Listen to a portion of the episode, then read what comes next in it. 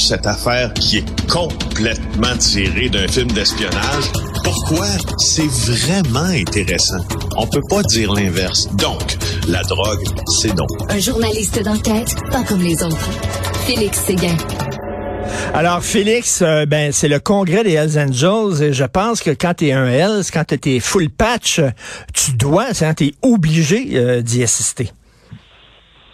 Oui, euh, en fait, ça, c'est un rassemblement qui a eu lieu à chaque année. C'est un rassemblement qui a eu lieu une fois par année. En fait, il y a plusieurs rassemblements des Hells Angels, ce qu'on appelle la First Run, tout est en anglais chez les Hells, hein, c'est la première randonnée, où tu dois avoir une très bonne raison pour t'en absenter.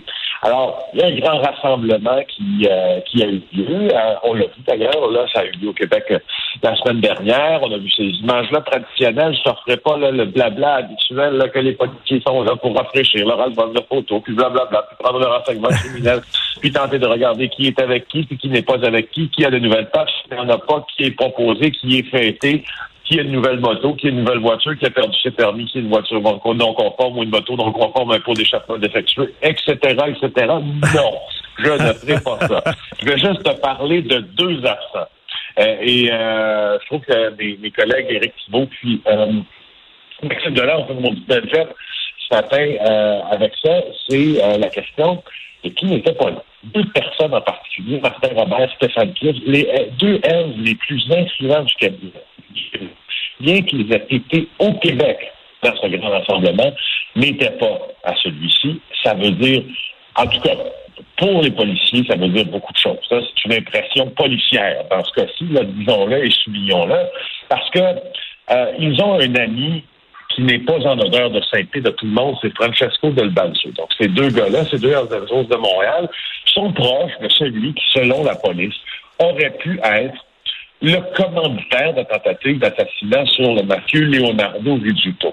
Alors, on s'entend que quand tu prends la décision, si toutefois c'est ce que Francesco, qui vit cloîtré chez lui, les fenêtres barricadées, etc., présentement, parce qu'il a peur de se faire lui-même tuer, si c'est ce que Francesco Del Balso a fait, et si ce sont des gestes qui ont été soit cautionnés, soit hmm, qu'il les ait abordés avec ces deux Hells Angels-là, probablement, c'est ce que les policiers pensent, que ça ne fait pas l'unanimité dans la grande communauté des motards criminels et que ça leur attire beaucoup plus d'ennuis que de sympathie.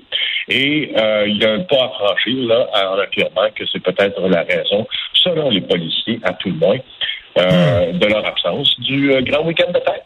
Eh ben, mon Dieu, ils vont, ils vont rater le gros party. Est-ce qu'il va y avoir des grandes vedettes connues qui vont aller chanter lors de ce congrès-là, mon cher Félix?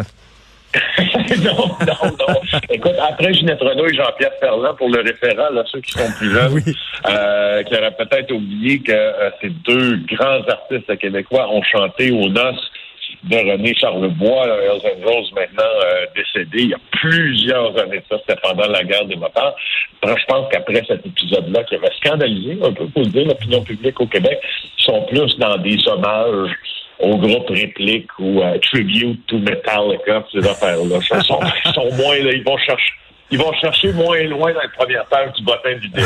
Ben, tu sais, euh, il allait chanter pour dire que les Hells peuvent aller un peu plus haut, un peu plus loin. Tu sais, quand même. C'est une business d'ici. C'est quand même assez hallucinant, Félix. Mais, pas, mais tu ne veux pas qu'ils te tiennent la main encore, hein, quand ils font un peu plus haut, un peu plus loin, parce que tu ne peux pas aller plus loin qu'il faut avec eux et tu peux pas aller à trop haut parce que peut tomber, comme le disait la fameuse chanson, attends-moi là-bas, je reviens, ça ne peut pas Tout à fait. Écoute, euh, c'est quand même hallucinant qu'un groupe criminalisé, qu'une organisation criminelle euh, fasse un congrès comme ça annuel ou des fois des défilés avec euh, leurs leur motos dans des villes. Tu sais, je veux dire, c'est des bandits. Hein? Oui, je sais, je sais, je sais. Puis, puis, puis tu sais, en même temps, on les couvre, nous, parce que c'est nos sujets d'intérêt, parce que c'est des bandits, mais ça suscite euh, je dois te dire, Richard, ça suscite la curiosité parce que je l'ai toujours pensé, c'est vraiment une opinion, euh, qu'il y a la part d'interdit en nous qui est un peu comblée ben quand on regarde ces gens-là avec leur tête de mort, euh, elle est sur leur chandail, qu'on s'imagine un monde euh, avec un peu de mystique autour. Finalement, c'est pas ça tout. C'est un monde de trahison, de mensonges. C'est ça. Mais en tout cas, des bandits qui font leur congrès au vu et au su de tous, c'est assez particulier. Euh, le Saguenéen qui a été tué au Mexique, la police fait le point. Ben, c'est ça. Euh, elle est en poursuite d'un suspect, la police, dans tout ça. Je t'en parle pendant 30 secondes. Euh, général de l'État, le, procureur général d'État de Toxaca, où c'est arrivé à Puerto Escondido, a dit que euh, ce jeune homme euh, qui a été tué au Mexique, là, a probablement été tué en raison d'une rencontre dans la soirée de son homme qui a mal tourné. il aurait été abattu d'une balle dans le dos. Alors, avait pris la parole déjà à plusieurs reprises depuis son mort en déclarant tout ça, probablement. Euh, en tout cas, je l'espère pour la famille sagnéenne de ce jeune homme qu'on retrouvera les suspects, le ou les suspects euh, dans le secteur d'Arroyo Seco qui ont trempé derrière ça. Je voudrais prendre les dernières minutes, Richard, de cette chronique du vendredi avant un long week-end pour te faire mon ode à la maman italienne. tu le veux bien parce que, comme tu le sais, je suis en Italie et j'ai fort à dire sur un pays que tu adores. Oui, oui. La maman italienne, tu étais reçue là, vraiment aux petits oignons par une ah. maman italienne. Ah, écoute, j'étais chez, tu sais, là, quand tu vas, quand tu te rends en Italie, puis tu as des amis italiens, j'en ai plusieurs maintenant, souvent, il y a un passage obligé, puis c'est ce même genre de passage moins traditionnel au Québec quand même, d'aller rencontrer la mère de ton ami, puis ça lui fait plaisir, etc.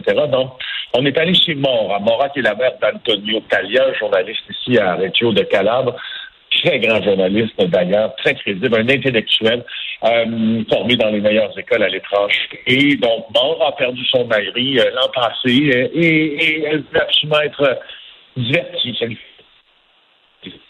What? On a perdu. Son pays. On te perd, ah, mon Dieu. on perd euh, techniquement. Ah, Allez, vas-y, continue, on va voir. Ah, OK, bon, parfait. Je voulais absolument pas perdre ce moment-là. Alors, nous sommes reçus chez, chez la mère de mon ami. Écoute, on entre pour manger. Elle nous convie à 21 heures pour le début du souper. Et là, il y a sur la table un festin. C'était une orgie de ce qu'il y avait plus frais à Reggio du, un, bon saucisson, de la mozzarella, mozzarella fraîche, des, des melons, et on s'en passe. Il y avait tout, il y avait tout, il y avait tout. Écoute, on a été à la table pendant huit services. D'abord, il fallait manger la, première pâte, un primi piatti. Il fallait manger. Ça, j'étais habitué. Je me suis dit, sûrement qu'on aura une entrée, c'est ça, la mozzarella fraîche, les saucisses, etc. Quand on aura notre primi piatti, les pâtes, normalement, qu'on mange hein, euh, en entrée en Italie, puis notre viande ensuite. C'était pas ça. Il y avait, oui, notre pâte qu'on a mangée. Après ça, une seconde pâte que l'on a mangée pour goûter. Ensuite, euh, ensuite, une poitrine de porc qui avait été cuite pendant la journée. On dit, ça y est, c'est terminé. Non! Il y avait un ragoût d'espadon. Après le ragoût d'espadon, il fallait absolument goûter un consommé qu'elle avait fait pendant, écoute, pendant huit services. J'ai vu cette femme-là aux anges du sourire, du partage. C'est l'art culinaire en Italie. Je n'en reviens jamais quand je me vis des moments comme ceux-là, je pense que c'est en partie pour ça que je suis en Italie. Et après huit services, Félix il était un peu plein. Puis quand c'était le temps du neuvième, il a dit non merci. Il a dit quoi? Elle avait les larmes aux yeux. Tu m'aimes pas?